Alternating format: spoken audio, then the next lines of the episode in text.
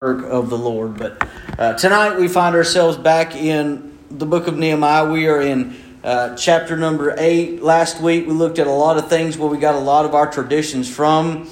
It was it was good. I mean, it was good. I had a few other people that listened to the uh, the recording as well. Reached out to me, uh, really enjoyed it, and asked me. They said, "Can can I rob your outline?" I said, "You ain't got to rob it. You can have it." Amen. You you go back and you, you tell your crowd what I what I've learned. So uh, I'm glad it's uh, helped a lot of people. It sure did help me. But we're gonna we're gonna pick up in, in verse number uh, nine tonight. I'm gonna try to get through as much as I can here uh, tonight in this short little bit. So.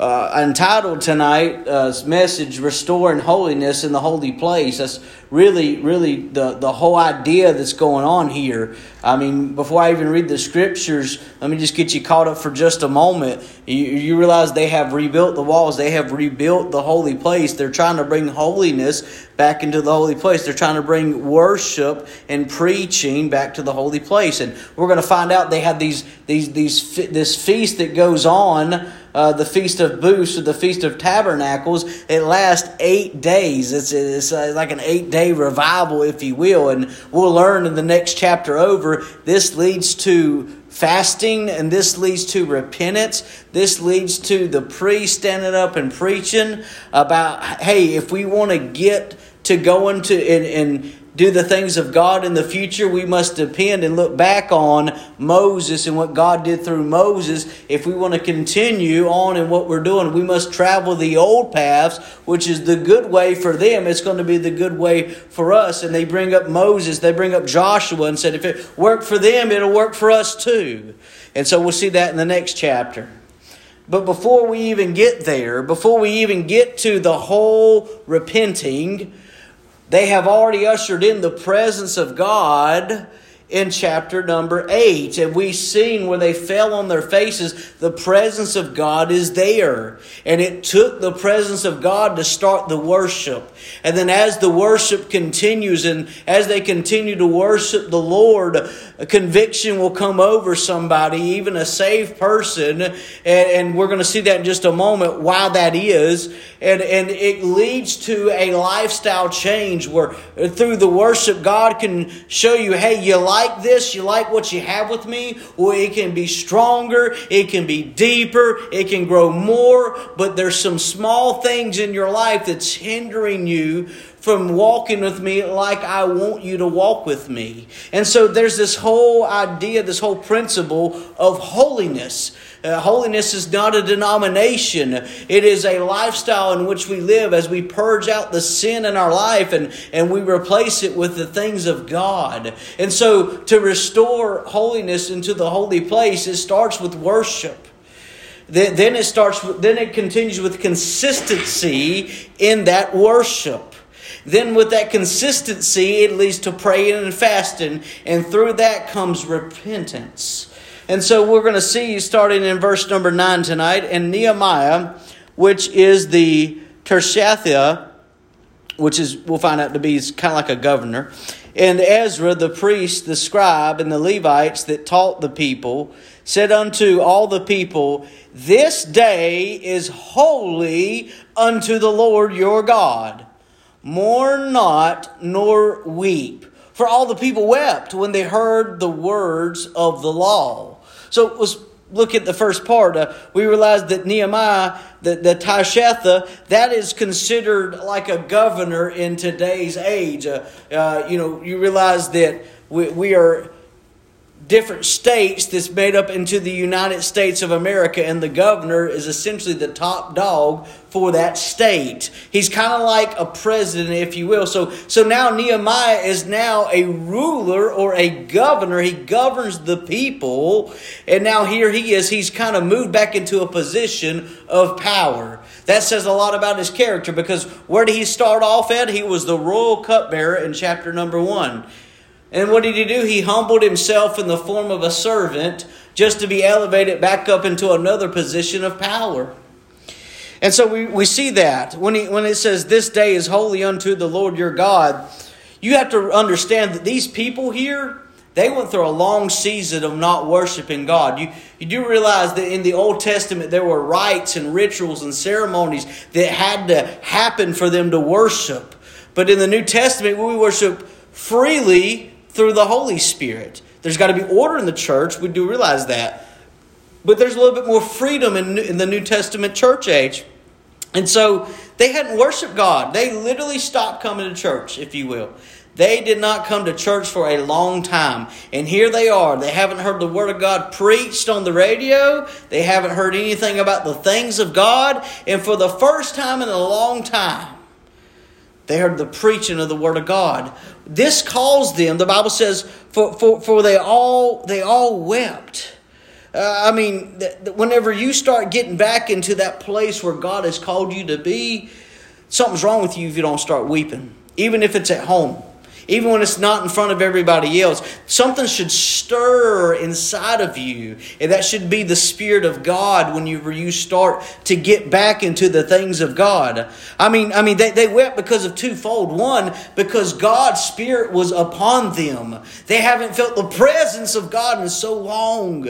They didn't know how to control their emotions, and that's a good thing. They were very emotional. The second fold, the second reason is more of a negative side. I mean, have you ever read the, the law of Moses. That's, that's what was read to them.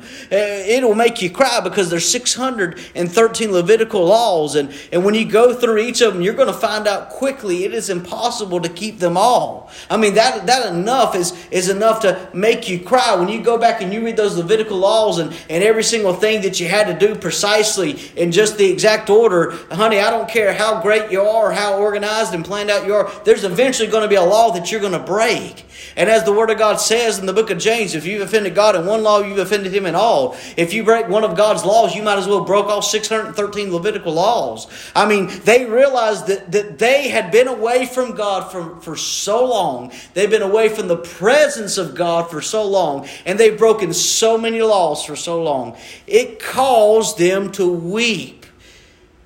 But there's comfort for the people. Because they go on to say in verse 10, then he said unto them, You know what? Take a time out. Go your way. Eat the fat and drink the sweet, and send portions unto them for whom nothing is prepared. For this day is holy unto our Lord. Neither be ye sorry, for the joy of the Lord is your strength. So the Levites stilled all the people, saying, Hold your peace, for this day is holy. Neither neither be ye grieved. I mean, these Levites, you don't understand, these are the priests, and they're out there doing what God told them to do. They're preaching the Word of God. And it got on so much in that service, all people could do was cry. I mean, if, if I was preaching and, and, and the entire congregation just starts crying and weeping, you think I'm still going to stand up here and preach? No. Because God's moving and God has arrested the service, the best thing I can do is sit down and shut up and let God move. And that's what they did. I mean, they, they quite literally told them, okay, we're going to take a time out. Today is still God's day. It's a holy day, but you are now where God wants you to be. You're in a place that even my preaching can't get you to. You are into the presence of Almighty God. I better, the, the preacher had enough discernment to move out of the way and let God move. That, that's what happened. And so he tells them, he says, go your way. Go home. He says, eat the fat and drink, drink the sweet. I mean, he's telling them to go get you a nice ribeye steak and get you some sweet tea. Amen. He said, drink the good stuff. Eat you a good hearty meal. And, and what you have left over, take that portion, and those that have nothing prepared, go bless them.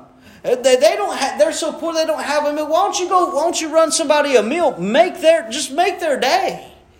I mean, this, this, this happened during church.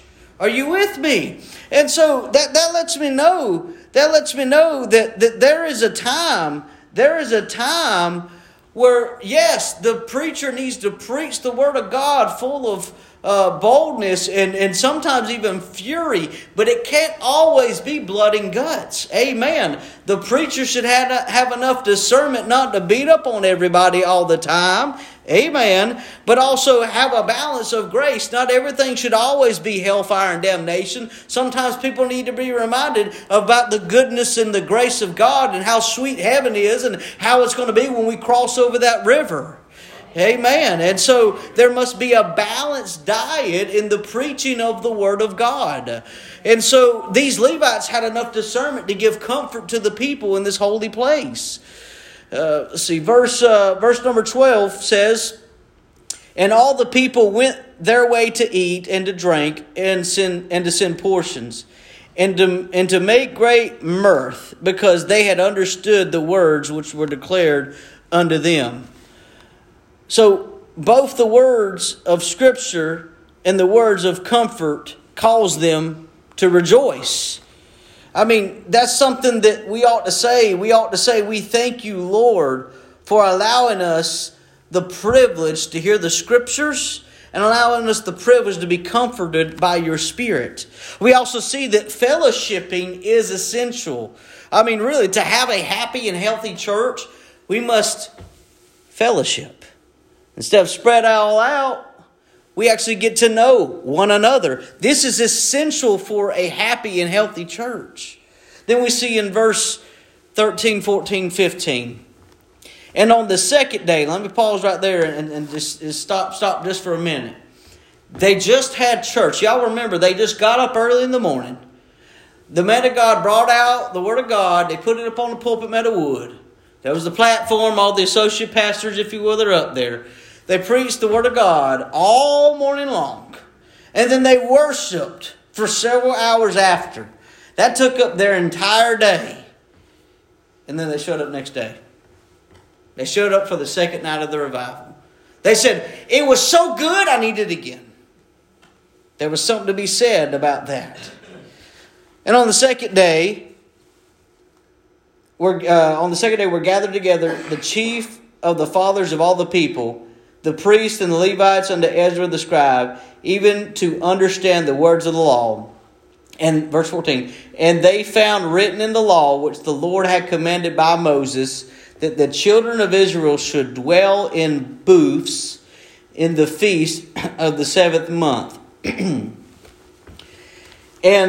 that they should publish and proclaim in all their cities and in Jerusalem, saying, Go forth unto the mount, and fetch olive branches, and pine branches, and myrtle branches, and palm branches, and branches of thick trees to make booths, as it is written. So the, we're seeing here in, the, in these verses that they're speaking of the Feast of Tabernacles, which was a time of great joy. I mean, it made their minds go back to the years of the wilderness wanderings. And, and, and it goes back to that time, even despite their disobedience, uh, God tabernacled with them. I mean, uh, whenever he says they, in verse 14, uh, the, the, children of Israel shall dwell in the booths in the feast of the seventh month, you can go to a comparison text I won't for a time over there in the book of Leviticus. It talks about this feast of tabernacles.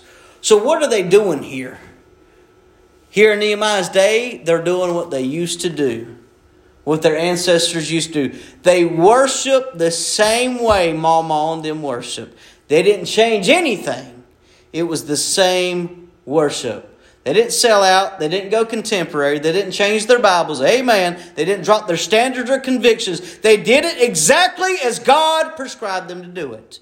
And they did exactly, they wanted to restore holiness, not worldliness, holiness into the holy place. They did exactly what God told them to do. Verse 16 and 17. So the people went forth and brought them and made themselves booths, everyone upon the roof of his house, and in their courts, and in the courts of the house of God, and in the street of the water gate, and in the street of the gate of Ephraim and all the congregation of them that were that were come again out of captivity made booths and sat under the booths. For since the day of Jeshua the son of Nun, who by the way is Joshua the son of Nun in the book of Joshua, unto that day had had not the children of Israel done so and there was very great gladness. So you realize that, that there had been a long time period. Joshua's generation was the last generation to do what they're doing. What did they decide to do whenever they said, All right, let's have church? They didn't do what the world was telling them to do. They went back to the Bible and followed God's words and everything that, that, that was told to do. Verse 18 Also, day by day, from the first day unto the last, he read in the book of, uh, uh, in, in the book of the law. And they kept the feast seven days, and on the eighth day was a solemn assembly according to the manner. They had preaching for seven days, over and over and over and over and over again. Talking about traditions, this is where we get those week long revivals because that's what they did in the Old Testament. There's nothing wrong with what we're doing, nothing wrong with the two, two night revival, and in the fall, nothing wrong with the three night revival, and, and that's fine. But that tradition comes from Nehemiah. There's a lot of things that carry over into our church age dispensation. That's where we get a lot of these principles from.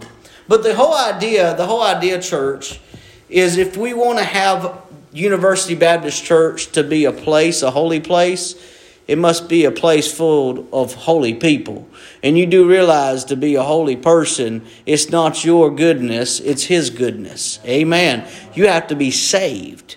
Amen. Uh, and, and because you're saved, there's going to be a purging, a cleansing in your life. Uh, that there, there should be a separation in your walk. And, and there's a way that God has prescribed His children to do things. Church, church without worship is a cold church, it's a dead church. Amen. How about this one? Try this one on for size. All right. Church with all worship and no preaching is a lukewarm church. Think about that. Because it looks like it's going to get hot, but you know what? You know what Jesus said about that lukewarm church? It's make me want to vomit. You make me sick to my stomach. God would rather have a cold church than a lukewarm church. But more than that, He wants a church on fire. A church on Fire has the worship, had the preaching of the Word of God. A church on fire is whenever people show up and say, hey, come on down to university. God meets with them people. That's a church on fire. It takes the preaching, it takes the worship. How do you get it? Miss Debbie is through obedience to God. Let's pray. Let's get in this altar.